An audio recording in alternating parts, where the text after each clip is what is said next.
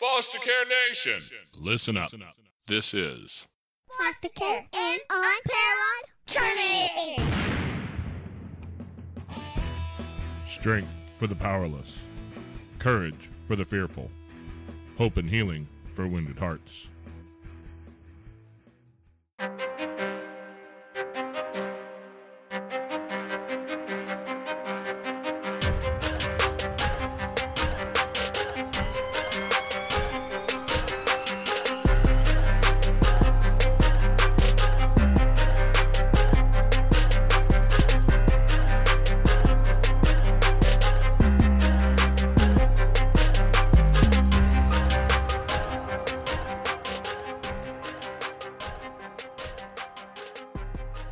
Welcome back to Foster Care, an unparalleled journey.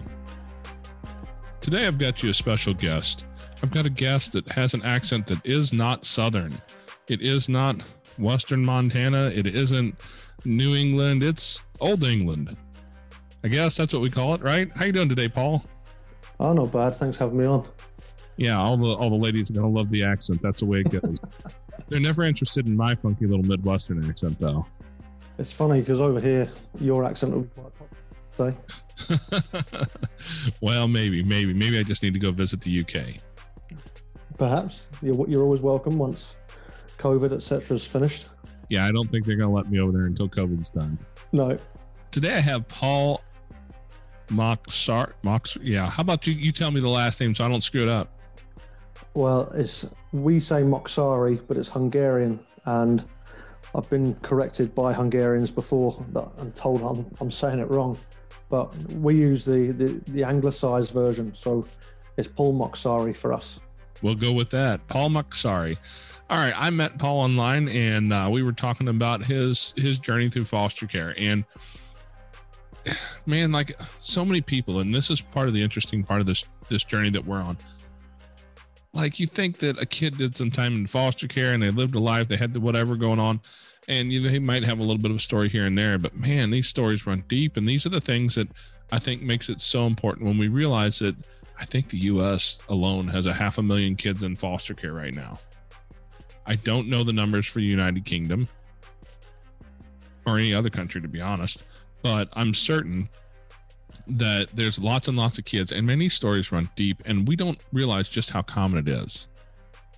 And some of these common threads of trauma and pain and struggle are the stories that we need to realize and we need to talk about so that we can find people that actually help kids where they need help, help families where they need help to keep the kids from needing to come out of home situations and keep things like this from happening to kids. But as long as it's happening, we need to talk about it. It's part of our culture, it's part of our world, and we're irresponsible to pretend like it doesn't exist. So, Paul, how about you tell us just a little bit about how your journey with foster care started? So, was born in 1987 in West London.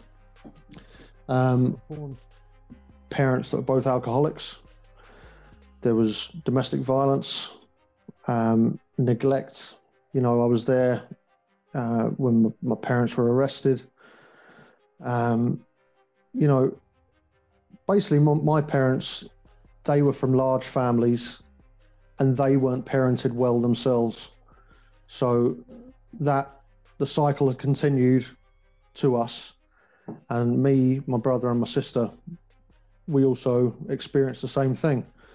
Um, I only found out when I was a bit older that I actually had an older sister who had been placed into foster care before me. Um, and and obviously, well, my, my dad he had been sent to jail. He uh, uh, was convicted for manslaughter, but uh, when he came out, I think nine months later, surprise, surprise, I was born. And yeah, you know, you see some terrible things growing up in a in a in a home like that.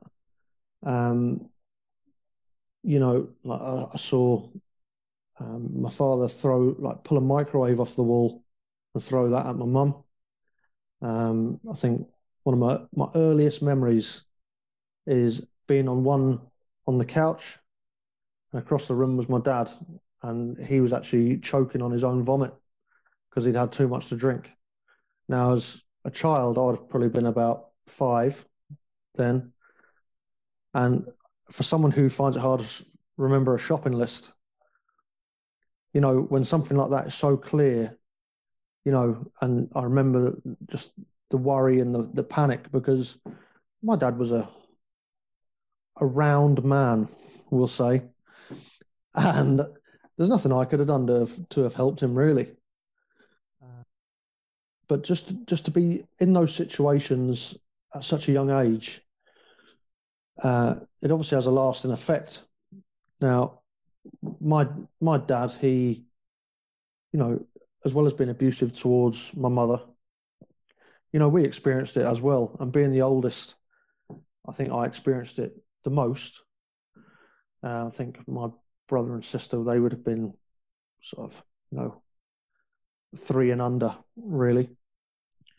Um, but you know, just just being, I was let roam free, which sounds great, but when you get run over twice, and you know, in the same spot right next to the house, you know, the the neglect the neglect there was real. Um, you know, I, I would find that I wouldn't necessarily get breakfast in the mornings. You know, so I would I would get uh, I think chips as you call them in, in the states, and that was my breakfast in the morning.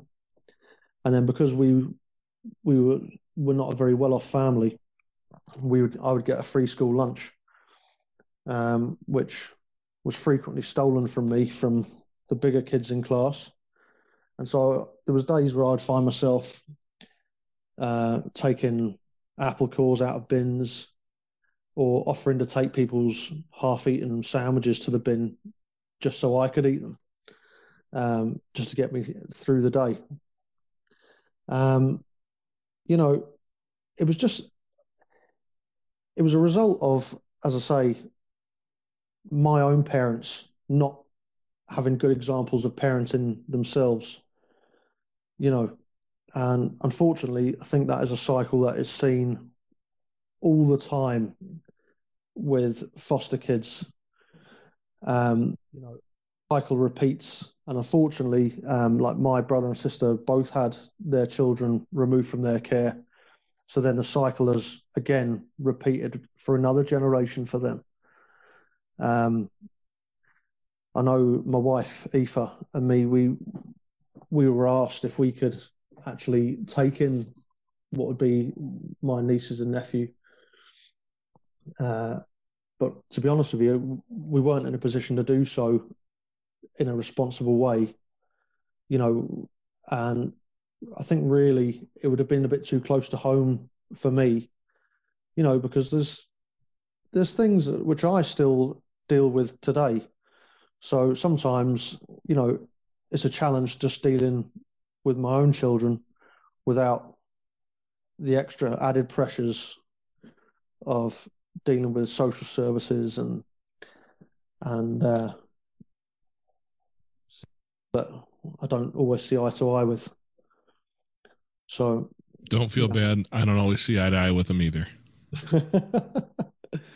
yeah. So, you know, I, I know that uh, though my nieces and nephew that they're well settled now. Anyway, uh, certainly one of my nieces, my my sister's uh, girl, like she they would only live maybe an hour up the road from where we live. Uh, but just with school scheduling and things like that, it's hard to get a time for us all to be together. So unfortunately, we don't get to see her as much as as we'd like.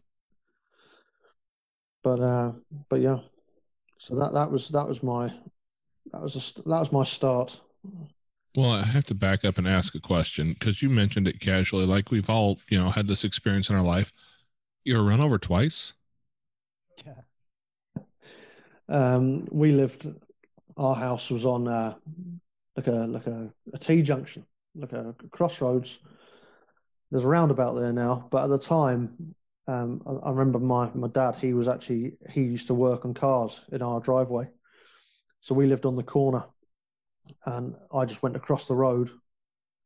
And next thing I knew, I woke up and I was actually in the the boot of the car with a a tire a tire wrench next to my head because I remember seeing that. And then the next thing, because next thing I was in an ambulance, and the next thing I was being offered breakfast again, but I'd only just had breakfast, so I must have been out all all day into the next day. But Wow. Were you injured in, in any significant way, or were you just really lucky? well, I I, think guess I was, if you can I be lucky been- when you get run over. I think I've been lucky twice. I'm scared to get run over a third time. I Um, would be too. just in case. The the only issue is when I'm when I'm trying to teach my own children about road safety, they know that story, so that I'm I, they will tell me, well, you got run over and you're you're not dead. So Well, don't try and teach them the hard truth of life. yeah, It's funny. We we live at a T junction right now. There's an intersection just 60 yards to my left here, out here. That that's a T junction that we live at as well. And and the people around here are always driving nice and slow and polite, even though they know that there's always kids in the yard, right? yeah, Maybe not. Maybe not. But wow, yeah. I mean, and so you you mentioned the the neglect side of it, you know, Mhm. and how do you think that's formed the man that you are today? I seem to find as I go on in life that I notice little things, and whether or not they're associated with them, I don't know. But sometimes the coincidence is too too much of a coincidence. So, um, you know, I like food. I if I could get my dinner in a trough, then I would. I'm a pig, and so but going back to you know not getting fed properly and things like that so i associate the two so now that i have well as much food as i, I can buy really you know it's not i know when i've had enough but my brain is just you know i don't need to eat a whole cake but i still eat the whole cake I you know I I may mean? I may struggle with some of the same things, although for a different reason. Yeah. Um, you know, there's there's another thing which um, I've struggled with for years. So another another strong memory I have um, is my, you know, I got up in the night like a lot of kids do, and uh, I, needed to go for a pee. So I went for a pee, and um, I got I peed in the toilet and I missed the toilet. So I remember being upset and crying, and my dad's reaction to that was basically to to beat me.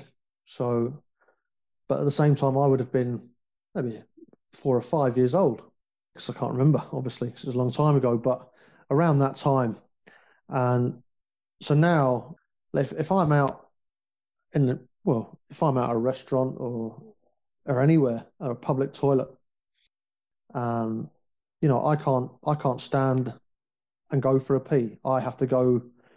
I'm I'm shy essentially.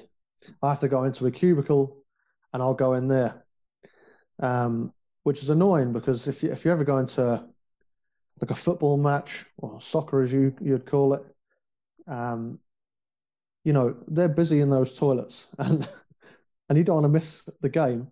But there's been times where I've queued to to use a urinal, and I get there, and I just can't go, and then I have to go and queue for a cubicle.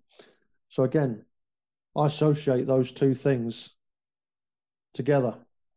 You know, uh, they just seem too interconnected for them in my brain. And I'm I'm not a psychologist, obviously, but too interconnected for me to not be connected, if you know what I mean. Oh yeah, uh, our childhood affects who we become as as men and adults. You know, men and women. It's all tied together. I- I'm certain of it. Yeah. Um, you, you mentioned being hungry a lot as a kid. My family didn't have a lot of money, but we were never hungry. I Mhm. may not have had the coolest clothes, and you know, I survived that just fine.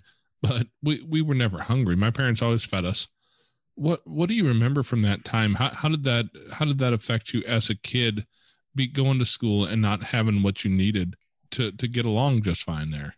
You know, we we would have gone to school um, and not been in clean clothes, not been clean ourselves. I remember a social worker coming around one day and trying to teach my mum how to wash us.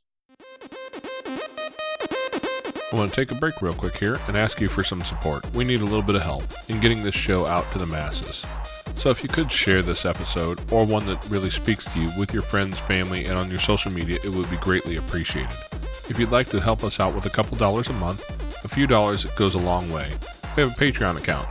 It's at patreon.com slash fostercarenation. You can always find our information on fostercarenation.com. And don't forget to reach down in your podcast player and hit subscribe now so you can be notified every Tuesday when we put up new episodes. Well, you know, we, we would have gone to school um, and not been in clean clothes, not been clean ourselves. I remember a social worker coming around one day and trying to teach my mum how to wash us. Um, you know, it's in in my adoption file. It mentions that we were nicknamed because uh, my my surname now, my adopted name is Moksari, but as a child, I was St- Paul Stevens. So we were we were nicknamed. Well, I was nicknamed Stinky Stevens because I was dirty at school. Um, you know, we there was one there was another time we had head lice um, as kids. So there's me, my brother, and my sister. And rather than wash our hair and use the the comb, like you or I might do, like our, our parents just shaved our heads, and that was that was my little sister as well. All her blonde hair just shaved off. You know, we just look like prisoners of war or something like that. I remember because we because we didn't have a lot of money. Uh, you know, you get the you know when it's icy, you get the the, the sand grit you'd put on the footpath. Uh huh. So I I thought I'd found diamonds in the school in the school playground. So I, I was finding these things. I found if I put them in my mouth and wash the dirt off, I have all these diamonds.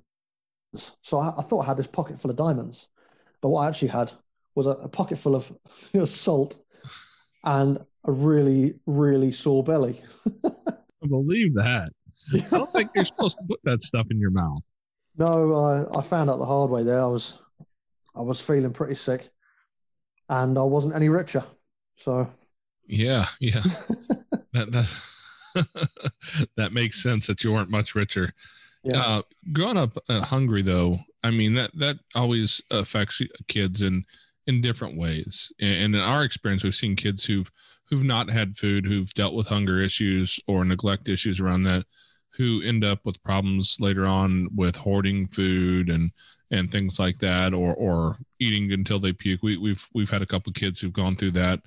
As a matter of fact, the the last child who stayed in our house was um, I don't know what her her backstory was. I don't know if there was any problems with food as far as availability of food or not, but that was something that she would eat until she made herself sick if if you would let her. Mm. And I've seen a lot of kids struggle with that on into their teen years and adulthood. Is has that been a real struggle for you coming through those ages, or or did did you get um, get through that without any real problems? No, I, I got on really fine. Um, uh, my my mum, my adopted mum, she she was an excellent cook. So was my dad, in fact. So we always got a nice, really well-rounded diet. Knowing people that have suffered with uh, with bulimia, with making themselves sick, and the hoarding and all that. Like I knew someone before who used to, who would eat out of the bin, you know, just because she she'd thrown food away. Um, but for for her, she told me before it's a control thing.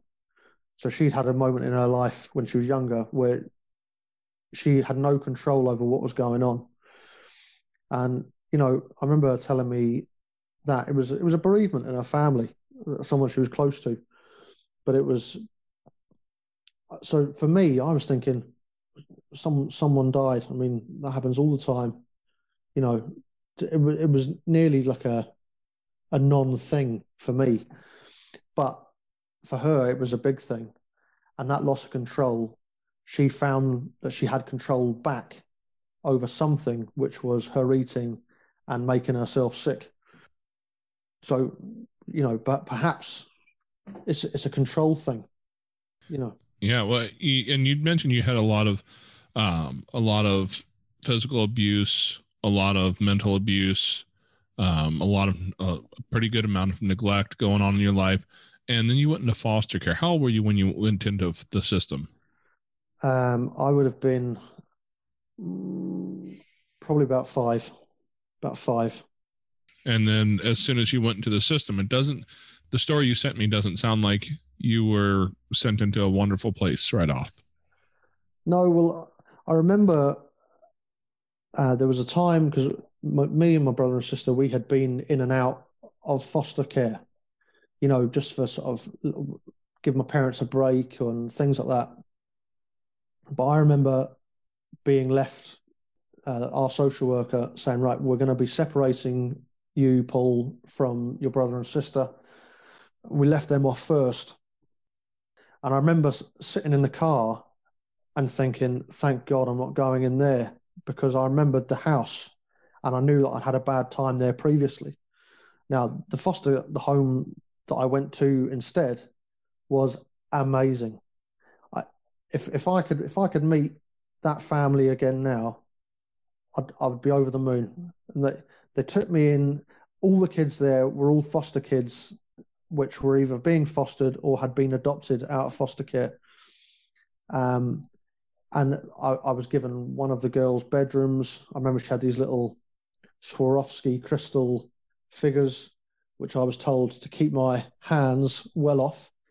But I remember being in there and being shown to brush how to brush my teeth. I, I don't I don't know if anyone had ever really shown me, but taking time to teach me how to brush my teeth um, it was my first time I'd ever played a computer game. Uh, I just had a brilliant time. They they they they made they let me make my own uh, dinner placemat with my name with my name and everything on, and then they must have. Well, I suppose now they they'd laminated it, so that was mine, and everyone had their own. So and uh, straight away I was I felt included with everything that was going on. You know, what do you want to have for dinner? oh, you know, it wasn't like, oh, here's a new kid coming in. You know, I just felt part of the the system straight away, and I, I've always remembered like with such fondness that home because you know perhaps it was the first time I'd really felt you know the warmth of a family. Um, after a while, I was told, right, you'll have a place for you in the other house now that's where you're going. So I yeah, I was, I was keen to be back with my with my siblings. But again, this was another home where some of the kids had been in foster care and had been adopted into that family. Uh, and you know, so they had they had a nice open green in front of the house. I think I was on it one time that I can remember because it had, it had snowed. They had a, a big field and a, and a playground at the end of the street. Again, I think I was there one time. Um, and that was on a, a visit from my, my bio parents.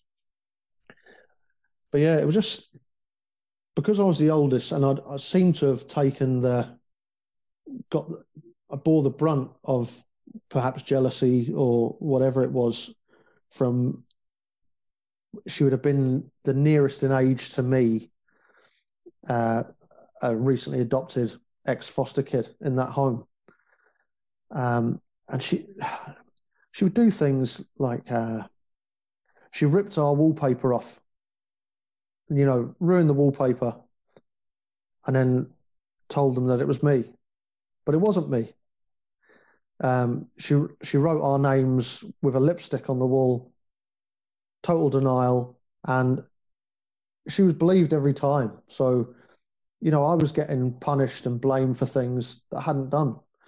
Uh, there was one time her and me, we got the same pencil case for school. And one day I couldn't find mine. And I went and hunted and hunted and hunted around because it was, it was to start school. And I, I knew that I needed my pencil case. And it's not often I would get new things. So uh, eventually I found the pencil case. It was underneath. And when I opened it, she had uh, she defecated in it and just left it there for me to find. And who do you think got blamed for doing that? It was me. Why would I do that to my own my own things? Um, you know, they had they would have a rule in that house where if you're out in the garden, then you were out in the garden. That you couldn't run in and out, you know, freely. And they had a good sized garden. But I remember, you know, sitting in like a little plastic Wendy house out in the garden and it was thunder and lightning. But I knew that if I came in, that'd be me in for the rest of the day.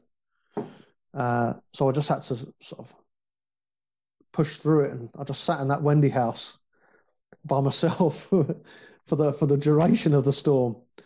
Uh, you know, it just you know, so many things. I got, I got bit bit on the ankle by the they had a, like a little Yorkshire Terrier dog. Now it didn't draw blood or anything like that, but it scared me and I cried. But they didn't believe me, and I just got shouted at. You know, just um, I had I had to clean the the bedroom floor, but I wasn't I wasn't allowed to use a Hoover. I did it with my hands, so picking crumbs off the floor. You know, when I would have been in there when I was about six years old, and you know, being told you have to make your own bed. No one had ever shown me how to make a bed before. So, and I don't know how big you were when you were six, but shaking out a duvet, you know, it's hard work when you're when you're about four feet tall. So, um, you know, so, but the the roll on from that is that now, like my my my oldest boy, he's eleven. So when I'm, you know, sometimes I have to catch myself because I'm thinking, why why can you not do this? Sure, I was doing this when I was six, seven years old. You know, why can you not do this? What what and I have to catch myself on and remind myself my situation was 100% different from his what he's experiencing himself now. Um, the added pressure there is when I, especially my oldest son, when I see, when I look at him, there's so many reminders of myself, you know, like where he would maybe struggle with maths or at school sometimes or with his concentration. I was the I was the exact same. So I know the struggles and I know so sometimes I just have to give myself a bit of a shake and remind myself that what he's experiencing is not the same as mine. And so they can't be treated the same. You had a lot of sounds like a lot of mental abuse in that house. Did that all come from the kids or was that from the parents as well there? I suppose the parents as well, because they would never they would never believe me. Uh, so they would always take everyone else's word over ours, and mainly mine because I was the oldest. So I I would have done most of the you know talking because I was able to, but you know I also took most of the punishment.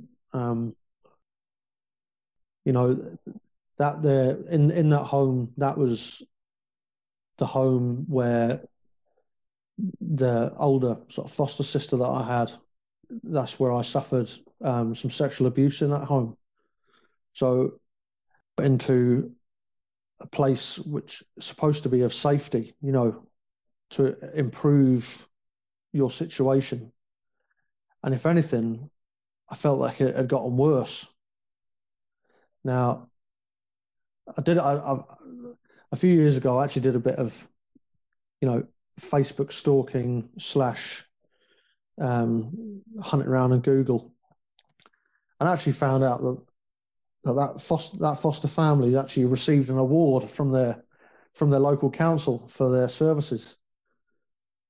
And I have wondered before, you know, was I was I the only one? Because you know, I'm sure they they had three of us, and in at that one time. But you know, they've obviously been at that fostering for a long time. And whilst I, I never received any sort of physical or sexual abuse from the foster parents, you know, something lacking with like within that home, in that I could be left in a situation where that could happen. Oh yeah, it's because you were around six. You said at that time.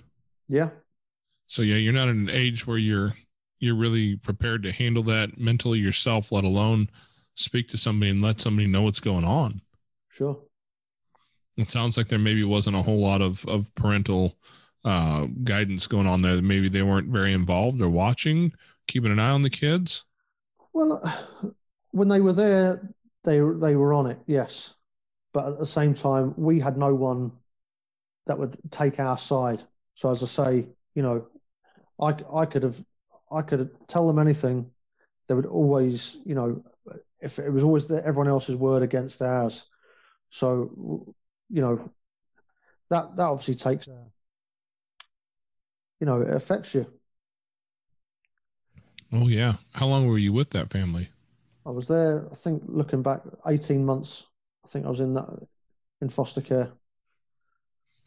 And where'd you move from there? Uh, well, from there, uh, well, whilst we were there, we started getting introduced to uh, this couple who lived just south of London, uh, in between London and the coast. And eventually, you know, we had a few meetings and then we were asked if we would like to go and stay with them for a bit. And they became my adopted parents. Um, and I'd never knew.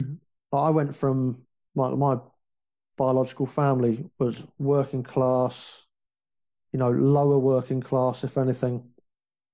Uh, very little money. Well, as I say, wasn't a great situation.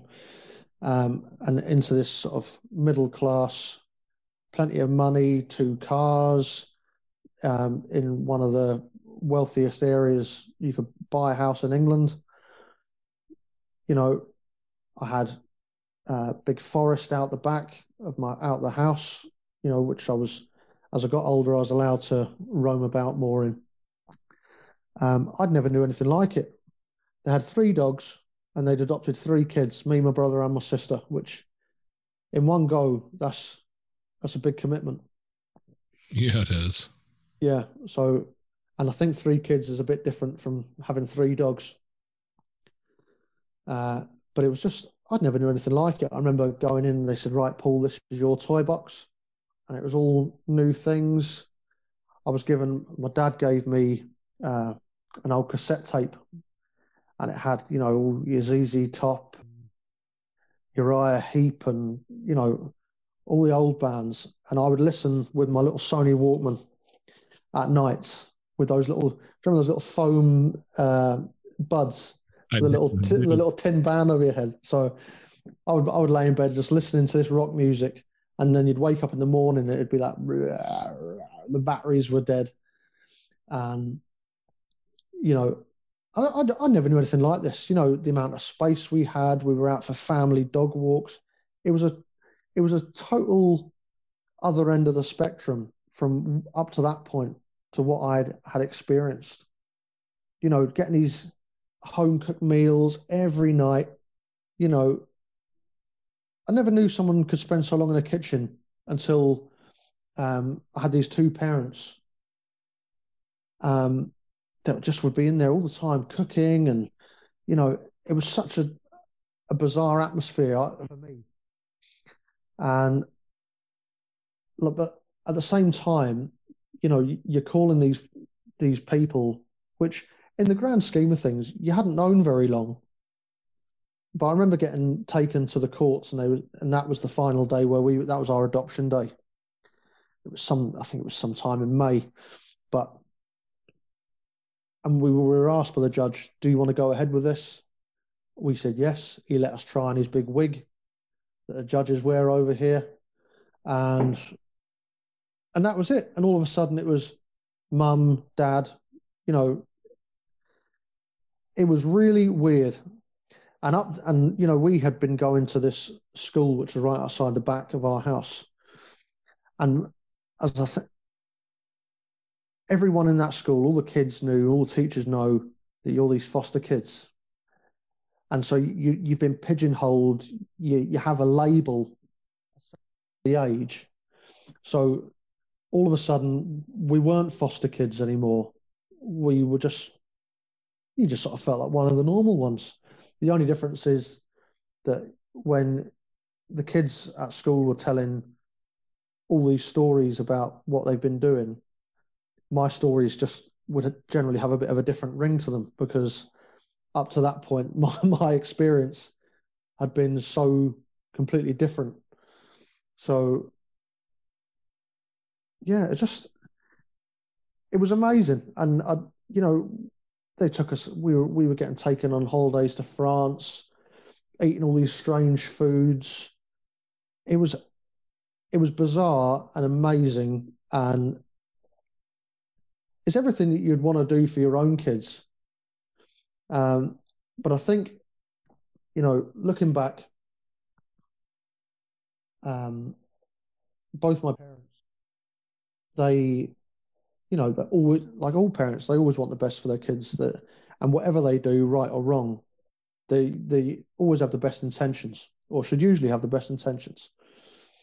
Um, like my dad, he was a single child, he was an only child, went to boarding school. So again, and he had actually been adopted as a baby. Um, so his experience of growing up was again different, not necessarily your normal mum and dad leave you to school in the morning. He'd be left at school and wouldn't see his parents for till the end of term. So he uh, he was strict, and to some degree, I needed that. I needed routine, and I still need routine. Um, but at the same often he was too hard. So, uh, and I understand that they, that I suppose they were trying to just have these sort of get us into the way of being normal kids, you know, treat us the same as other kids were. But I remember asking, all I wanted when we moved into that house was I found they had a cupboard under the stairs, a bit like Harry Potter, but smaller. and all I wanted was to go in there, read my books, and have a little torch in there. And I think looking back, I just needed a safe place that was for me. And they said I wasn't allowed that. So in the end, I used my wardrobe and did the same thing. And I would drag, I'd drag my blankets in there and take my book and my torch, and I would sit and read my books. Um, now, as I've grown, as I grew up, um, as I say, I said earlier, there was forest. I think it's been there since Roman times. And as I, as I got older, I was, I was able to venture further and further and further. And because I'm I like my food, as I mentioned earlier, my mum always knew that once I was hungry, I'd always be back, and I was. So now the woods, the forest, it became my sanctuary. I loved it there. I still do now. If I go for a walk in the woods, instantly I feel just everything wash out of me, you know, whether it's work, stress, or anything. Uh, we're lucky where we live here in Northern Ireland now. We have uh, a forest park just up the road where they filmed a lot of Game of Thrones. And it's, it's a beautiful place you know, trees just covered in moss, rivers, waterfalls. And I, love it. You know, again, I just love being in the forest. That's my safe place. But, but unfortunately, the, I think the stresses I'd, I'd had growing up had snowballed and snowballed. And then, you know, to a point where, you know, my parents, I think they were trying to get me caught up because more than likely I was behind my, my peers at school. So trying to get me caught up. So I was maths tutor. I was doing practice tests all the time on the computer. You know, it was a lot of pressure. very quickly. And, you know, as I say, I, I find it hard concentrating a lot of the time. So, you know, I would, I'd be getting so angry, so cross. And one day, you know, because I would be doing these things, and out the window I can see all my friends in the in the street playing, but I wasn't allowed out. So eventually, one day, it just it boiled over. My parents had gone out, and um, I just, I suppose I had a bit of a breakdown, you know, and I would have been 11 years of age. I would have been in my first year at secondary school, which I don't know what way that works across the pond, but it's that would be from age 11 to 16. And I just remember we we had like a rope that we would have made swings with me and the local kids, and I would grabbed it and I just I was on a mission. I just down the end of the street, turn right, and there was a there was a tree which local all the local kids called the climbing tree. So as I'd stormed out the house, my friend Nick, me and him were best friends. Uh, he came after me. He chased after me. He, he, could see that I was upset, I think, and off he and just thought I was trying to make a, a rope swing like we usually were with this rope or what. But basically, I think you know I went I went to that tree full intentions of ending my life. So I think if Nick hadn't been there, then I would have been successful. Now, Nick was part of the reason why I was unsuccessful because he he was speaking to me, trying to get into my head, and also the fact that I was really bad at knots and I'd left the rope too long, so my feet were on the ground. Um, now, incidentally, I've just got back in touch with Nick, and he's actually a therapist. so you could say he's he's been a therapist since he was about 11 years old. yeah. Uh, Maybe yeah. you helped him on his career path. Yeah. So I'll, I'll, have to get a commission out of him. But he, uh, but yeah. So I remember from then, like he got me back home, um, told my mum what had happened because they were back. I think they must have been out shopping or something like that. Um, I remember just thinking, this is me. I'm going to some sort of, um, what do I call it? Like a nut house. I called it. I don't want to go to the nut house. I didn't want to go to a some sort of psychiatric unit. Um, but she got me. She went and spoke to our family doctor and got me onto a course of counselling. And I was there from then when I was about 11. Um, I had a break, you know, a few years later because I just felt like nothing was improving. I remember asking the counsellor, what is wrong with me? Why am I like this? Why am I so angry?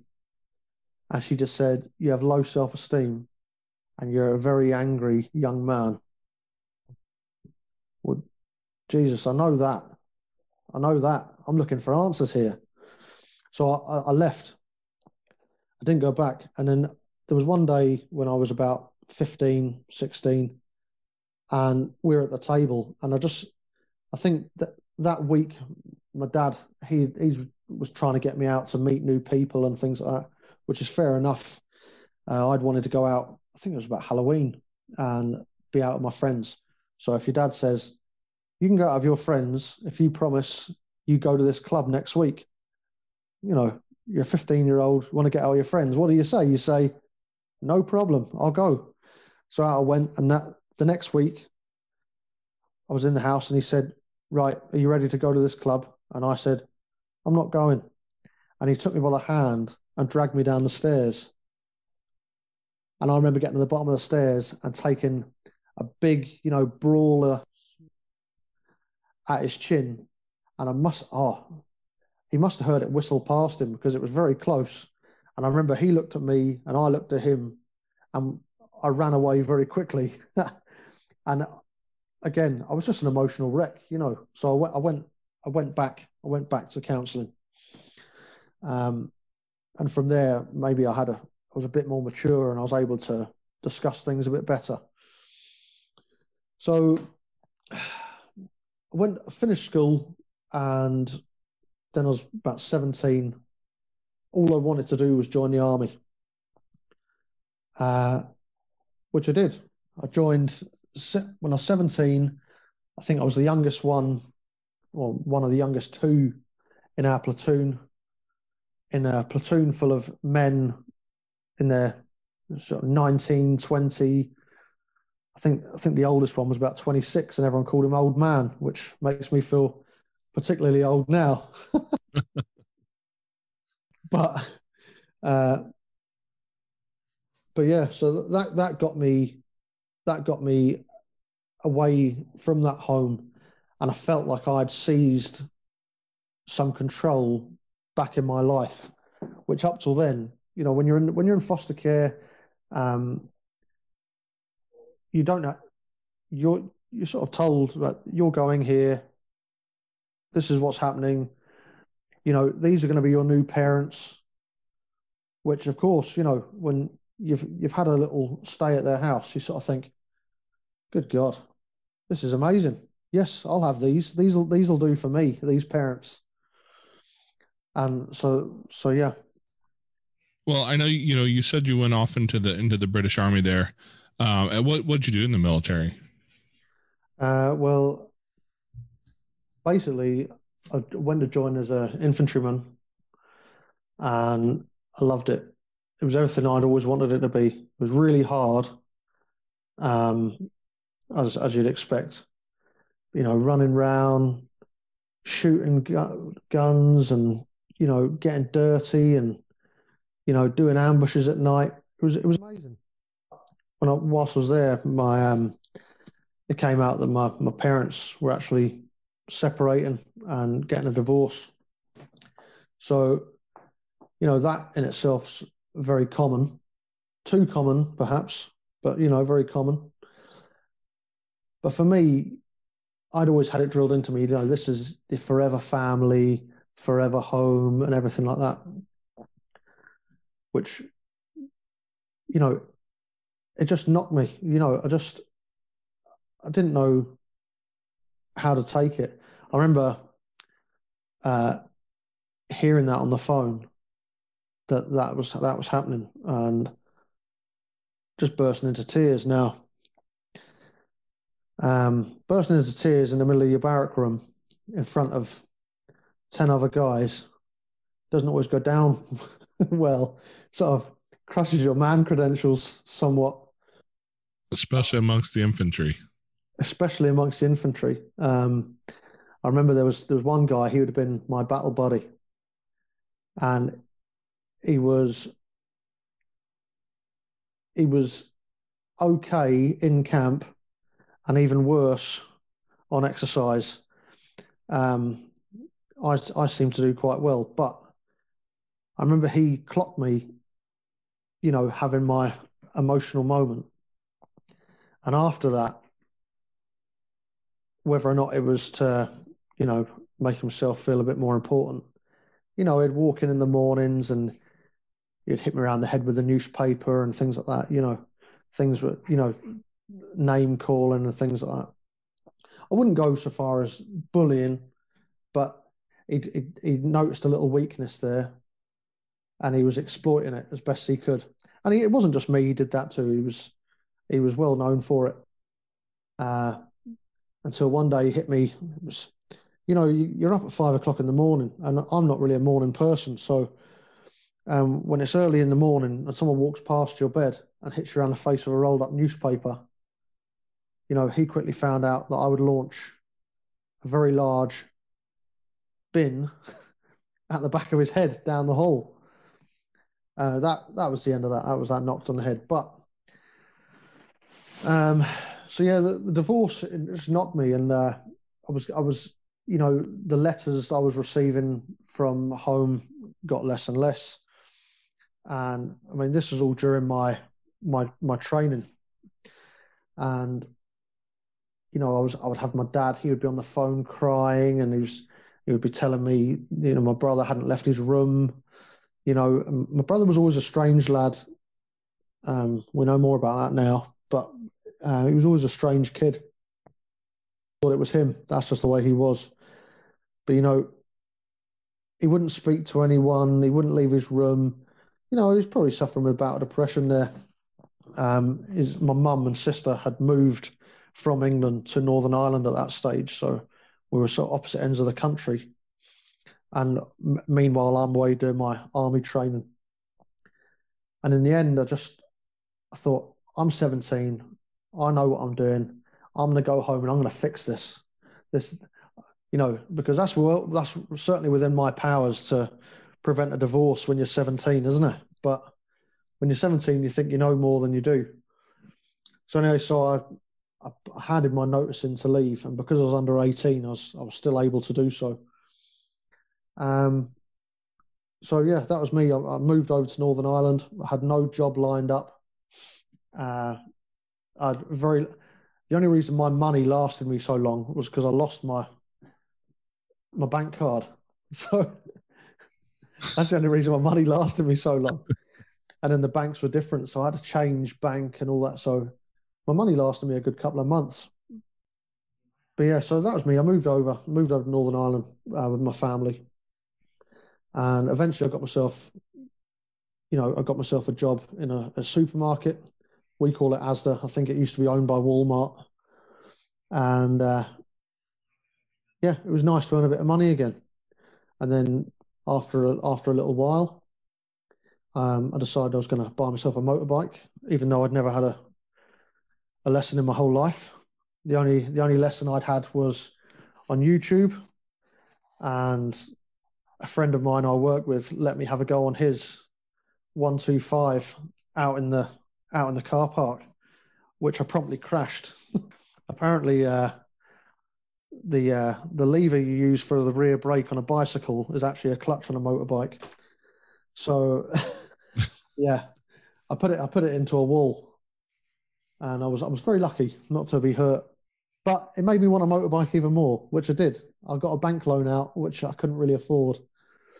Uh, so, um, yeah, so I had my, my bank loan. I got I got myself into a relationship, which was looking at the time. You think brilliant. I need I need this, but looking back, it was it was a toxic relationship.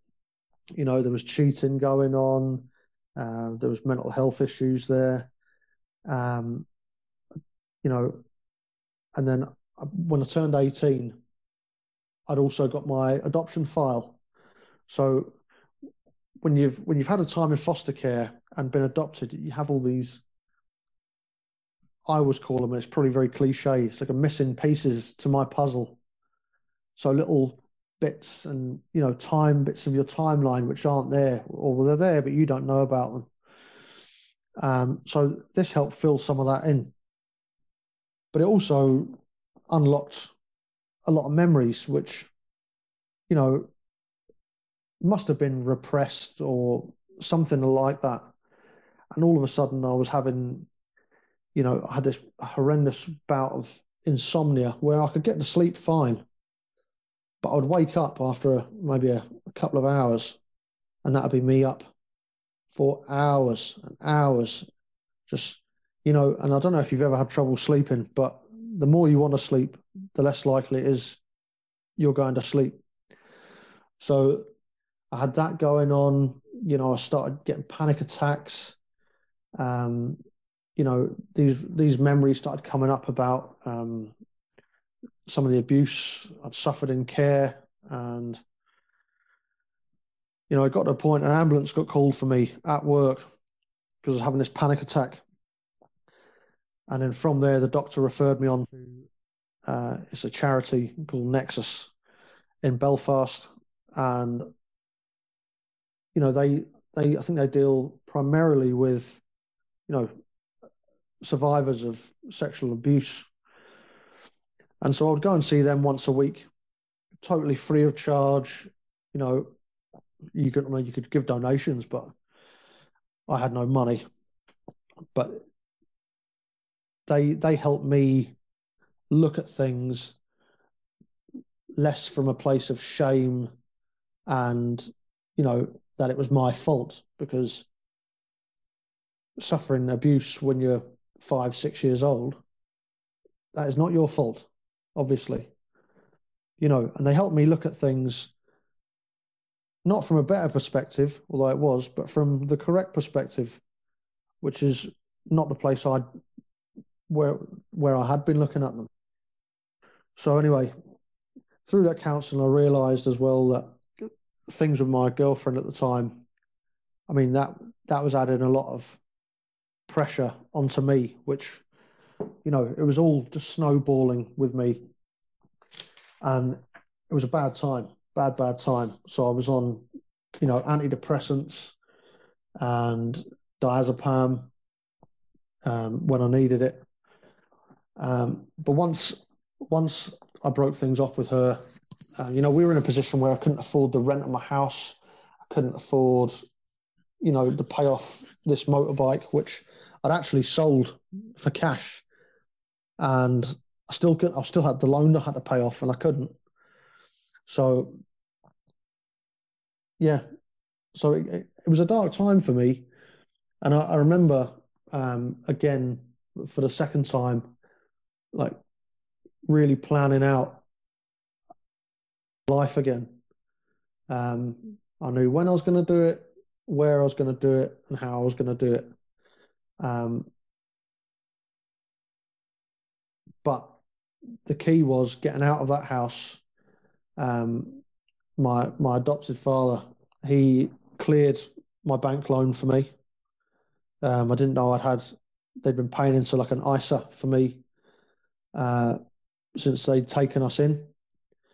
And so when I turned 21, I had to, the day of my birthday, go up to the bank and transfer that money straight back into his bank um, to clear that debt back, uh, which was heartbreaking. But, you know, lesson learned, lesson learned. Um, yeah, so went to live with my dad for a while, and you know, it was it was rubbish. It was crap because you've gone from having your own little house, you know, albeit I couldn't afford it, but I had my own little house, I was living by my own rules, and all of a sudden I was 21 years old, living back with my dad with his rules and all the rules that I didn't like in the first place. Um, and then on one night, I got invited out for a, a night out in a, to a nightclub. I had to borrow twenty pounds from my dad in order for me to go. And I remember being there, my friend who'd arranged this, and seeing uh, there's a there's a there's a big complex called the Odyssey in in Belfast, and it has bowling alleys, cinemas, uh, ice hockey, and all that. And I remember seeing these these three girls walking across, I remember nudging him, saying, "God, look at her, look at her, she's lovely." And well, that was in 2008, and now she's my wife, and we've got three kids. Um, she gave me um, a non. She came at me in a non-judgmental way without trying to fix me or anything like that, and has helped steer me through my life so far. You know, she, I, I needed someone like that. Um, so for me, she's more than just my, the mother of my children and my wife. Like she has saved me from a dark, dark place and dragged me out of that to where I am now. And from that night, everything's got a lot, quite a lot better actually. It sounds like you've had a few significant turning points in your life. You know, maybe for meeting your your uh, new foster, eventually adoptive placement, where you met the, the parents that you would live with. Um, you know, a uh, a psychiatrist, a psychologist who probably helped a whole lot along the way, um, and the uh, the charity that that helped you out. You know, to to reframe your perspective, and eventually finding finding a woman who who helped finish that job quite nicely, apparently, and yep. keeping you in, in the right way. I want to go back to that to the part with the charity though, because you know most people who are suicidal, we don't understand it, right? If you've never been there, I have not. I don't understand it. It's it's not something that I I can wrap my head around and even pretend to understand. So I never never want anybody to think that I, I'm just presuming I understand that. But I just got to ask, what is it that they were able to say to you? How were they able to show you that all those things that happened in your past were not your fault? I remember one thing in particular that they'd said to me was, You are speaking to a six year old child, and they tell you that they've been abused. And and what would you say to them? And I think I said something, you know, like, oh, you know, it's not your fault, blah, blah, blah. And for some reason, it didn't even click with me what they were trying to do there. But um, and and so she just said to me, "Why don't you take your own advice?" And for the first time, I thought, "Why the hell don't I take my own advice?" Because it, it seems like I've got the right answers. I just I'm not willing to listen to them myself, you know. And you know that there it, that there sounds so simple, which it is. But so often, the right answers are the most simple ones. You know, I think, you know, you get yourself in such a, you know, you overcomplicate everything, you know, because you're stuck in your own head and it's just spinning like a washing machine in there, all these thoughts. And, and it's really, it's really easy to get stuck in, in all your own head mess and sometimes you just need someone to give you a bit of a shake and point point in the right direction and let you go. And that that is that is what they did. Um, there was, I mean, a lot, a lot, a lot, a lot, a lot of talking, of course, like like with any therapist. Um, and I'm I'm I'm sure that you know with that they would see people in a lot worse condition than, than I was. But certainly it helped me, and I've I've always been grateful to that charity.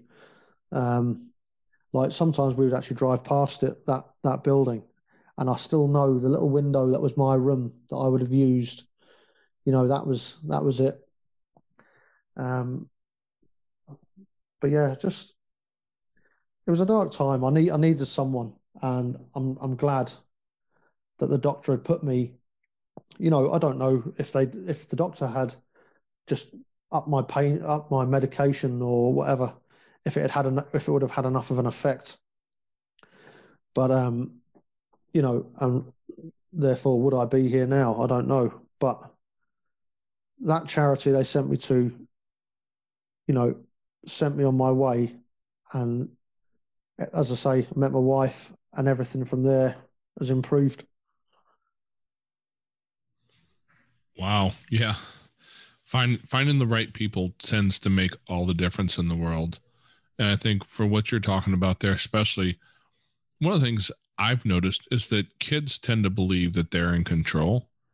Subconsciously, they believe that. And so if their parents get divorced, it's usually their fault. If I'd been a better kid, they wouldn't have gotten divorced.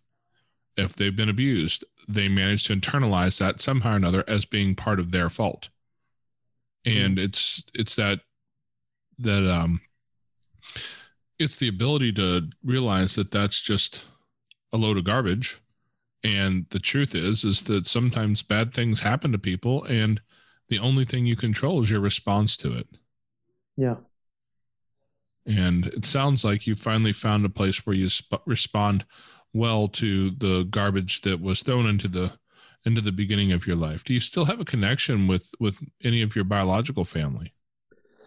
Um, well, uh, we we had got in touch just just with a bit of looking and a bit and going through social services. Um, we had got in touch with my uh, my bio mum. She she was still an alcoholic. Um, you know, actually, her brain was just frazzled from the booze. I remember we actually, I was living in Northern Ireland then, and we went to visit her in a hostel in London. And she offered it. She said, "Would you like a cup of tea?" I said, "Yes, please," because we're British and we love tea. And uh, I, I said, "Plenty of milk, please." And she poured me a glass of milk. Is uh, you know, her, she didn't. You know, now I know also that from from our files that like, our parents they would they would be very low on like IQ levels. Um, they would be very intelligent people, but you know, speaking to her, you know, she was quite pleased with herself because she seemed to know all the paramedics in that part of London because she'd had so many falls and breaks and things like that. So all, all the all the local ambulance drivers, she knew them all by name, which is a strange thing to be proud of. Yes, But it anyway- is. Yeah, but you know that that was that was that was where her head was at. But unfortunately, at that time, she had said to me, you know, you know, I've been clean for six weeks and I haven't. I've been off the drink.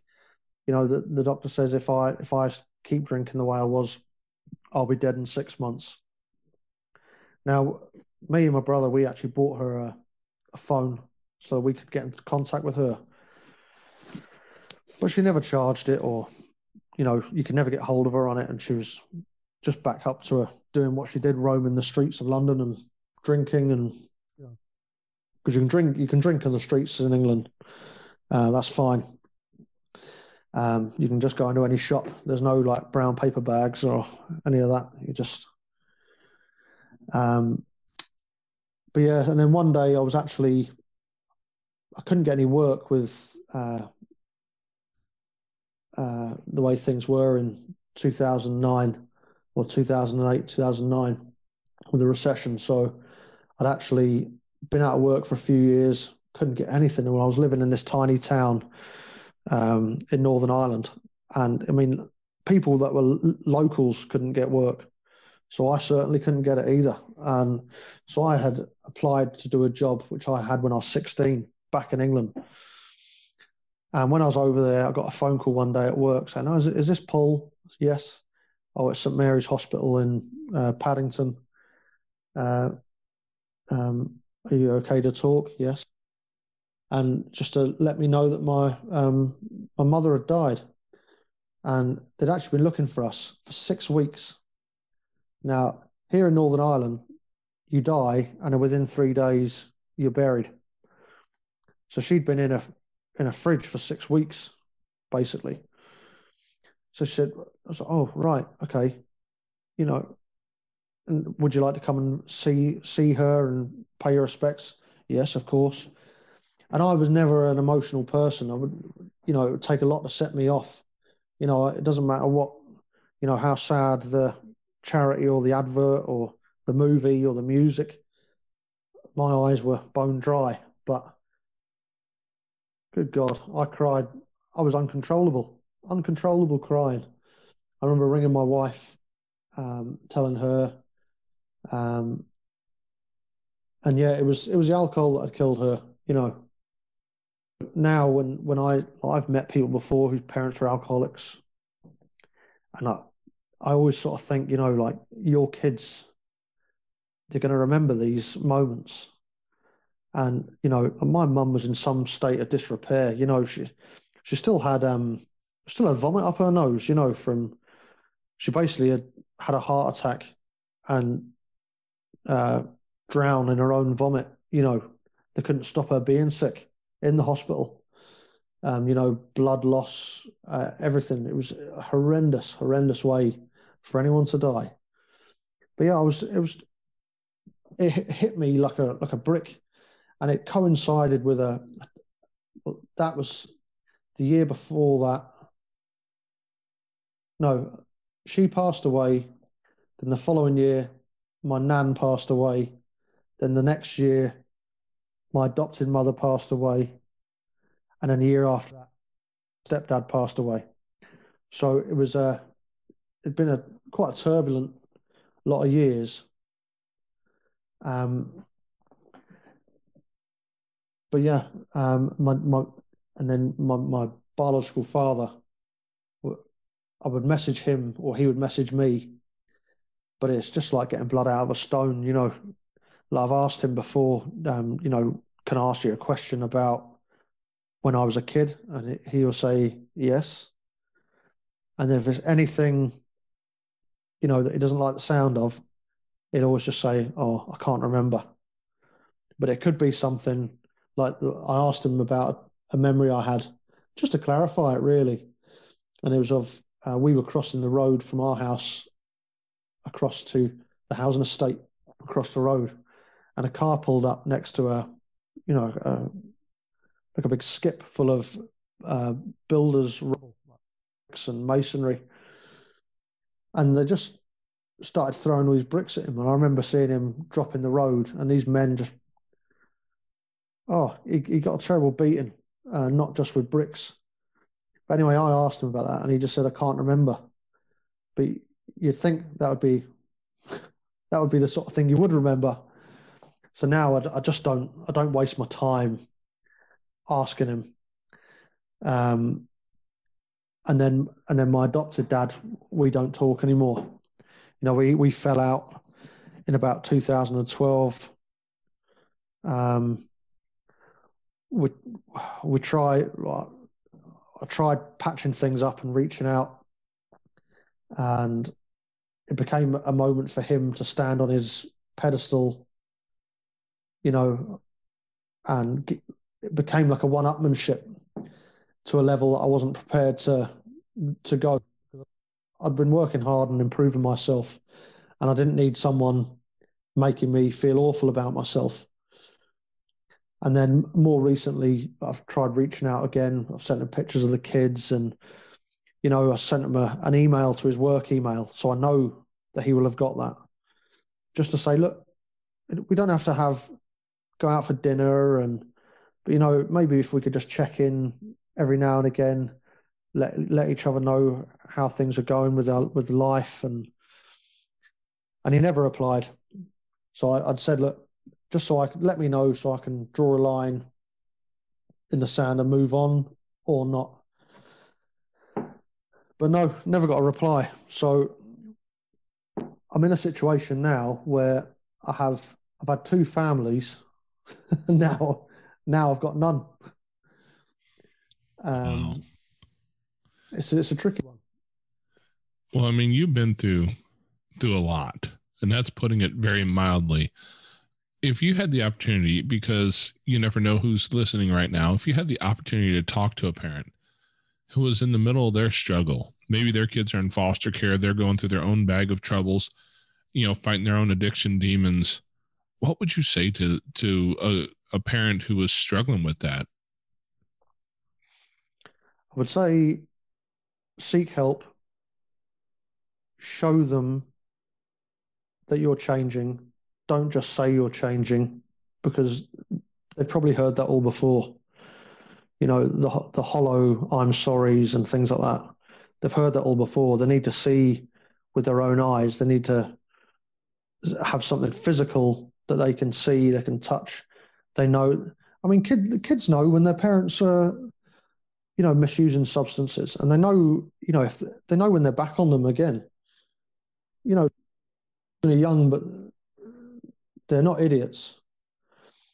Um, and and you may and you may think as a parent, especially if it's related to substance misuse and things like that, you may think, oh well, they're only young, they won't remember.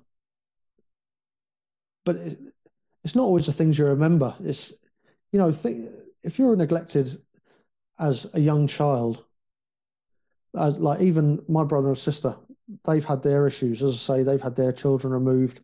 They were babies. They were really, really young they have no memories that they know of of that time and yet it has affected their life you know way down the line with you know whatever you know traumas that they suffered themselves as, as babies so you know people people misuse substances for lots of reasons but there's people out there that can help you. There's charities, you know, it just doesn't always have to be someone you have to pay.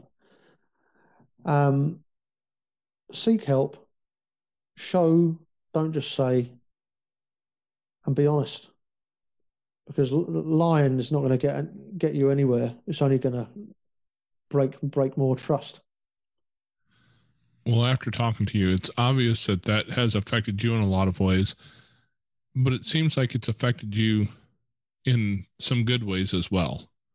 How has this story really shaped who your family's becoming today? Well, my whole thinking is, and I'll, I'll not be the only um, parent to do this, is I had such poor example when I was young. I flip that round as best I can, and I still make mistakes because I'm I'm a human being. You know, I get tired, I get cross, get angry, but because I've had such a poor example, I flip that round and I know what n- not to do. If you know what I mean. Oh, absolutely. Absolutely. I think anybody with any wisdom in their heart looks at the hard things that they've walked through in life and tries to find a way to make that load a little lighter for their chi- their kids. Yeah, totally. I just, you know, the thought, even the thought of my kids going through anything remotely near what I had to go through as a as a child, you know, it's awful. You, you wouldn't wish that on anybody. Um, so, you know, there's there's times where I've had to catch myself because you know you get angry and then you go to that sort of primal, you know, I'm angry, and then you go your base instincts, and that's stuff that's learned behavior from when you were young. Um, you know, like we don't we don't smack our kids. I think um, I smacked my oldest boy once on the bum, um, and I felt horrendous for it. And that actually was when I, I went online and looked and found uh, the Dad Edge then. And well, you know how helpful that can be yourself. Um, but I just knew, you know, there's, there's lots of things we can do to help improve ourselves, but it's just it's just putting in some time to try and do it. Um, you know, you you don't have to be angry your whole life. You don't have to be a victim your whole life. You know, like I I know that I have survived two times of my life where I would have taken my own life. I've got through that. I've moved on, and I'm at this stage. I couldn't imagine ever being there again. But um, you know, you don't. We don't always have to be victims, even though we have been victims of abuse, of neglect, of you know, you know, all all these things. You know, and there is another way. You know, you don't have to repeat the cycle again and again and again. Yeah. Well, I appreciate your wisdom there because that's one of the things that we're hoping to see change in our world is people learning from the mistakes of others. That's my mom would be proud of me because she said this to me a thousand times as a kid, and she was right. Learn from other people's mistakes, son. You won't live long enough to make them all on your own. Well, that's right. That's right. And also, um, I used to work with an old guy, and um, I, I tend to find, you know, sometimes when I'm in jobs, like a, like a mentor, and this old fella Dennis, I worked with him when I worked in the supermarket, and he was a very religious man, but he was very good at using profanity. Um, but I'll, I'll not repeat exactly what he said, but he it was along the lines of, you know, if you surround yourself with bad people, that's not what he used, but if you surround yourself with bad people, you will in turn, you'll reflect that. You're a mirror image of the people you surround yourself with. Um, as you know, you and I, if, if you're in, you know, if you're trying to develop yourself, you would have heard things similar to that plenty of times. But it's so true. You know, when I was at school, when I started hanging around with the kids that sat in the library all lunch, well, guess what? My grades went up. You know, when I started hanging around with the people that used to smoke dope, down the alley, down the side of the school, my grades went down. You know, that that's one of the truest things I think anyone's ever said to me. Is uh, again that old man? He's passed away as well now, but I'll always remember him telling me that about half six in the morning on the way to work in his car. Yeah, it's. I believe the the line I've always heard is a quote attributed to Jim Rohn. Uh, it was something along the lines of "You are the average of the five people that you spend the most time around," exactly. and it's so very true. So very yeah. true. Well, I appreciate you coming on here to tell your story today, man. It's it's a deep and story, and it's full of trauma and trouble and pain and, and horrible things. But man, I'm just happy to see one more person who's been through so many things that found his way out. Yeah. Well, thank you for having me on. Yeah, because a story like yours hopefully can inspire others who who maybe are in the middle of their hard place. Yeah, definitely. So there's, been, there's light at the end of the tunnel. There's always light. You just have to find it, and sometimes, sometimes you just have to wait a minute till your eyes can adjust to the darkness. That's right.